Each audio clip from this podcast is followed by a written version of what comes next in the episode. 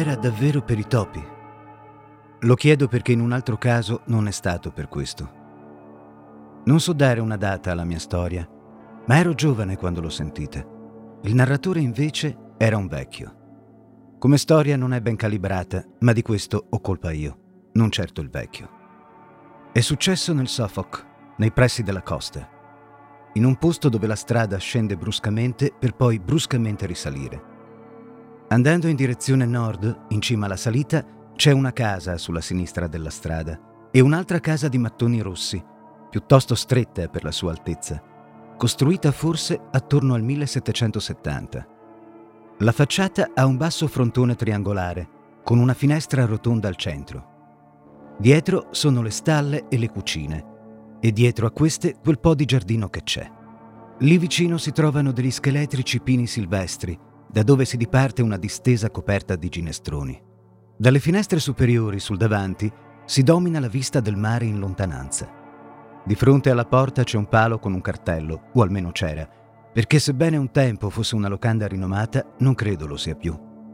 A questa locanda si fermò il mio conoscente, il signor Thompson, quando era un giovanotto, in una bella giornata di primavera. Veniva dall'Università di Cambridge e andava in cerca di solitudine in ambiente confortevole e di tempo per la lettura. Due cose che trovò, perché il padrone e la consorte erano stati a servizio e sapevano come mettere a suo agio un ospite. Inoltre, alla locanda non soggiornava nessun altro. Si prese così una grande stanza al primo piano, che guardava sulla strada e verso il mare. Che poi fosse esposta a levante, beh, per questo non c'era niente da fare. La casa comunque era ben costruita e calda. Trascorse giorni tranquillissimi e senza incidenti. Lavoro tutta la mattina, una passeggiata per la campagna al pomeriggio, un po' di chiacchiere con i contadini o la gente della locanda alla sera davanti a brandy e acqua, come allora si usava. E poi ancora a leggere e a scrivere per qualche poco. E a letto. E gli sarebbe piaciuto che la cosa continuasse così per tutto il mese a sua disposizione, visto come procedeva col lavoro e come era bello l'aprile di quell'anno, che ho ragione di credere fosse quello che Orlando Whistlecraft registrò nel suo annuario meteorologico come l'anno incantevole. Una delle sue passeggiate lo condusse lungo la strada a nord, che corre alta e attraversa un vasto terreno demaniale, una sorta di brughiera. Nel meriggio luminoso in cui prendeva per la prima volta quella direzione, l'occhio gli cadde su un oggetto luminoso a qualche centinaio di metri sulla sinistra della strada e ritenne necessario sincerarsi di sapere cosa fosse. Non gli ci volle molto per trovarsi lì vicino a osservare un blocco quadrato di pietra bianca, tagliato più o meno come la base di una colonna, con un foro quadrato sulla parte superiore. Uno identico lo si può vedere attualmente nella brughiera vicino Thetford. Dopo averlo esaminato a fondo, ammirò per qualche istante il panorama, che offriva un campanile o due, dei rossi tetti di cottage, delle finestre luccicanti al sole e la distesa del mare, percorsa anch'essa da bagliori e luccichii sporadici. Poi riprese il cammino. La sera, fra le chiacchiere sconnesse del bar alla locanda, domandò come mai la pietra bianca fosse su quel terreno. È roba antica quella, disse il locandiere, il signor Betz. Nessuno di noi era ancora nato quando è stata messa lì. Esatto, fece un altro. Si trova molto in alto, riprese Thompson. Secondo me doveva esserci un faro sopra tempo addietro. Ah, sì, convenne il signor Betz. Ho inteso dire che riuscivano a vederlo dalle barche in ogni caso, qualunque cosa fosse, ormai ha finito per cadere a pezzi. Meno male, intervenne un terzo, perché non portava mica fortuna a sentire i vecchi. Non portava fortuna nella pesca, voglio dire. E perché mai? si informò Thompson. Beh, non è che io l'abbia mai visto, fu la risposta. Ma avevano certe strambe idee quei vecchi. Voglio dire, tutte loro. E non mi stupirei se fossero stati proprio loro a sbarazzarsene. Impossibile cavarne alcunché di più preciso. La compagnia, mai molto ciarriera, si immerse nel silenzio e quando uno di loro riattaccò a parlare fu di cose del villaggio e di raccolti. La voce era quella del signor Betz. Non è che tutti i giorni Thompson, per riguardo alla salute, se ne andasse a passeggio per la campagna. Un bellissimo pomeriggio, alle tre, era ancora indaffarato a scrivere. Allora si stirò, si alzò e uscì sul corridoio. Di fronte alla sua c'era un'altra stanza, poi la cima delle scale, poi ancora altre due stanze, una che dava sul retro, l'altra a sud. In fondo al corridoio, sempre a sud, c'era una finestra verso cui si diresse, pensando fra sé che era un vero peccato sciupare un pomeriggio così bello. Comunque, in quel momento il lavoro era la cosa più importante.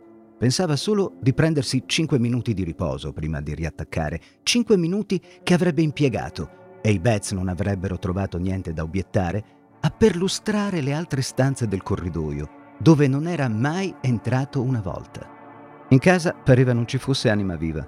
Probabilmente, visto che era giorno di mercato, erano andati tutti in paese, tranne forse la cameriera del bar. La casa era immersa nella quiete e il sole era caldissimo. Le prime mosche ronzavano contro i vetri delle finestre.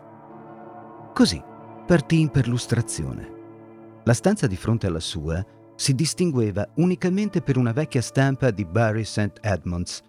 Le due accanto alla sua, dallo stesso lato del corridoio, erano ridenti e pulite, con una finestra a testa, mentre la sua ne aveva due.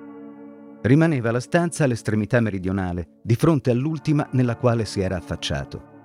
La trovò chiusa a chiave, ma oramai, in preda a una curiosità inscusabile e fidando anche nel fatto che in un posto così facilmente accessibile non potessero celarsi dei segreti compromettenti, andò a prendere la chiave della propria stanza e poi, visto che non andava, raccolse anche quelle delle altre tre.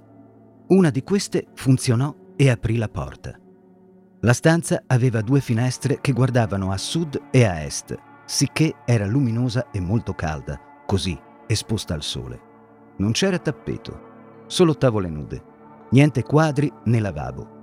Solo un letto nell'angolo più remoto, un letto di ferro, con materasso e cuscino, e un copriletto a quadri in tinta azzurra. Difficile immaginarsi una stanza più anonima. Eppure c'era qualcosa che indusse Thompson a chiudere la porta alle sue spalle in tutta fretta, e tuttavia in silenzio, e ad appoggiarsi al davanzale della finestra sul corridoio, tremando dalla testa ai piedi. Il fatto è che sotto il copriletto era steso qualcuno, e non soltanto steso, si muoveva. Che si trattasse di qualcuno e non di qualcosa era sicuro, perché sul cuscino era impressa indiscutibilmente la forma di una testa, solo che era tutta coperta e nessuno giace con la testa coperta se non un morto. Ma quello non era un morto, perché ondeggiava e palpitava tutto. Se avesse visto queste cose al crepuscolo o alla luce tremolante di una candela, Thompson avrebbe avuto di che tranquillizzarsi pensando a uno scherzo della fantasia.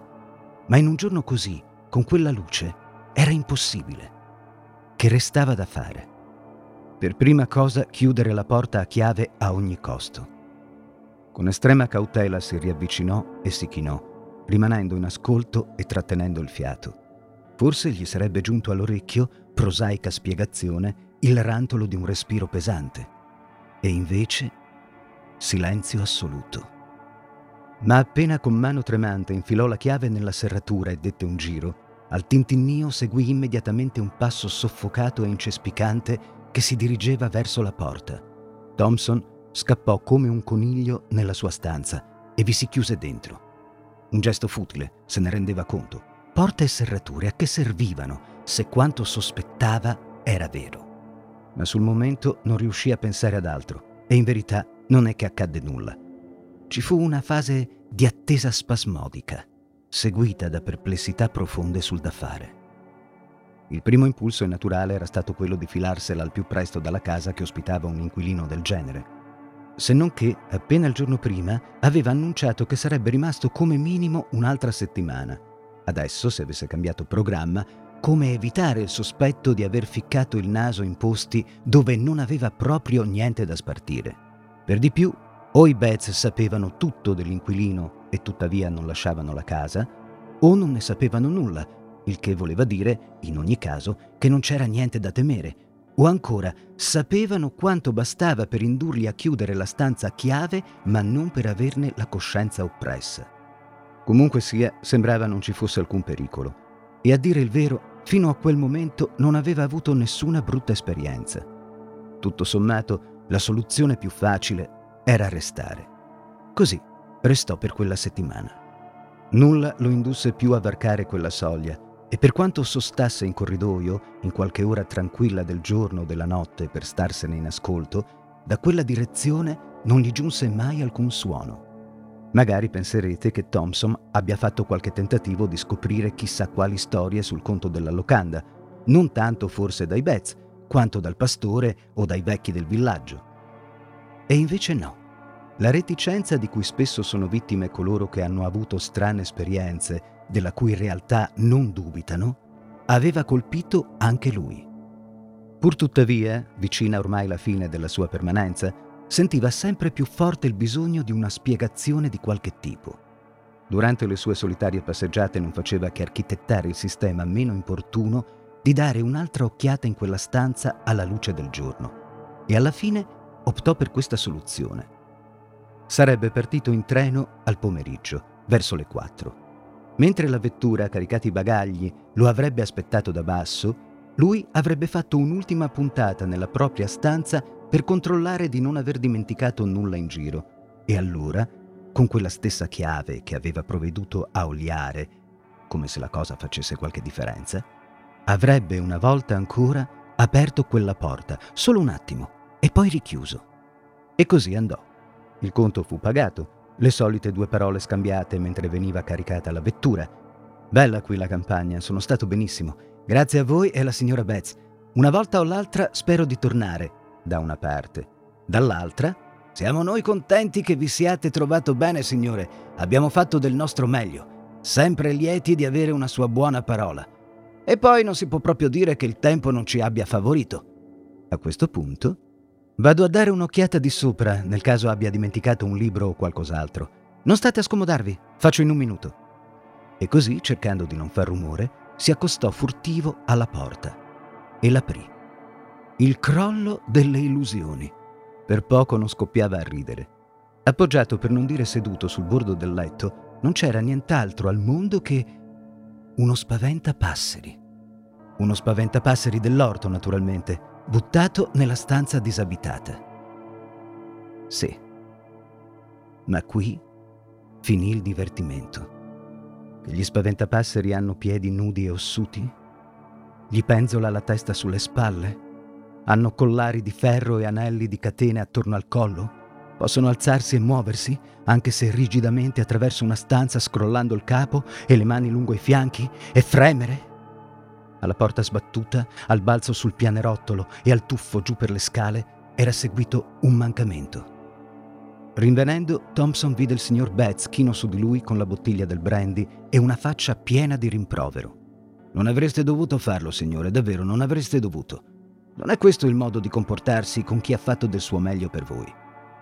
Thompson sentiva delle parole come queste, ma ciò che aveva detto in risposta egli non seppe mai. Il signor Betz e forse ancora di più la moglie non accettavano tanto facilmente le sue scuse e le sue assicurazioni di non fare parola con nessuno che potesse danneggiare il buon nome della casa. Finirono comunque per accettarle. Dato che oramai aveva perso il treno, decisero che sarebbe stato accompagnato a pernottare in paese. Prima che partisse però i Betz gli riferirono quel poco che sapevano. Dicono che era il padrone di qui tanto tempo fa e che se la faceva coi briganti che battevano la brughiera qui attorno. È così che ha fatto una brutta fine. Lo appesero in catene, così dicono, lì dove avete visto quella pietra su cui stava piazzata la forca. Sì, i pescatori l'hanno buttata giù, credo, perché si vedeva dal mare e teneva lontani i pesci, a sentir loro. Sì, ce l'hanno raccontato quelli che gestivano la locanda prima di noi. Voi tenete chiusa a chiave quella porta, ci hanno detto, ma non togliete il letto e vedrete che non ci saranno fastidi. E non ne abbiamo avuti, mai una volta che sia uscito dalla stanza, anche se non si capisce che ci stia più a fare. Fatto sta che siete il primo voi ad averlo visto da che noi siamo qui. Io per me non l'ho mai visto né ci tengo. E da quando abbiamo spostato gli alloggi della servitù nello stallaggio non ci sono mai stati problemi in questo senso. Spero solo, Signore, che terrete la bocca chiusa, visto come fanno presto poi le voci a circolare e altre cose del genere. La promessa di osservare il silenzio è stata mantenuta per parecchi anni. L'occasione che mi è capitata di conoscere la storia è la seguente. Quando il signor Thompson venne a trovare mio padre, toccò a me mostrargli la sua camera ed egli, invece di farmi aprire la porta e lasciarlo passare, mi precedette e la spalancò da sé. Poi per qualche secondo si tenne sulla soglia, reggendo la candela e scrutando attentamente all'interno. Poi si ricompose e disse, chiedo scusa, lo so che è assurdo ma non so come evitarlo. Ho le mie ragioni. Quali fossero, lo appresi alcuni giorni dopo. Così, come le avete apprese voi, ora.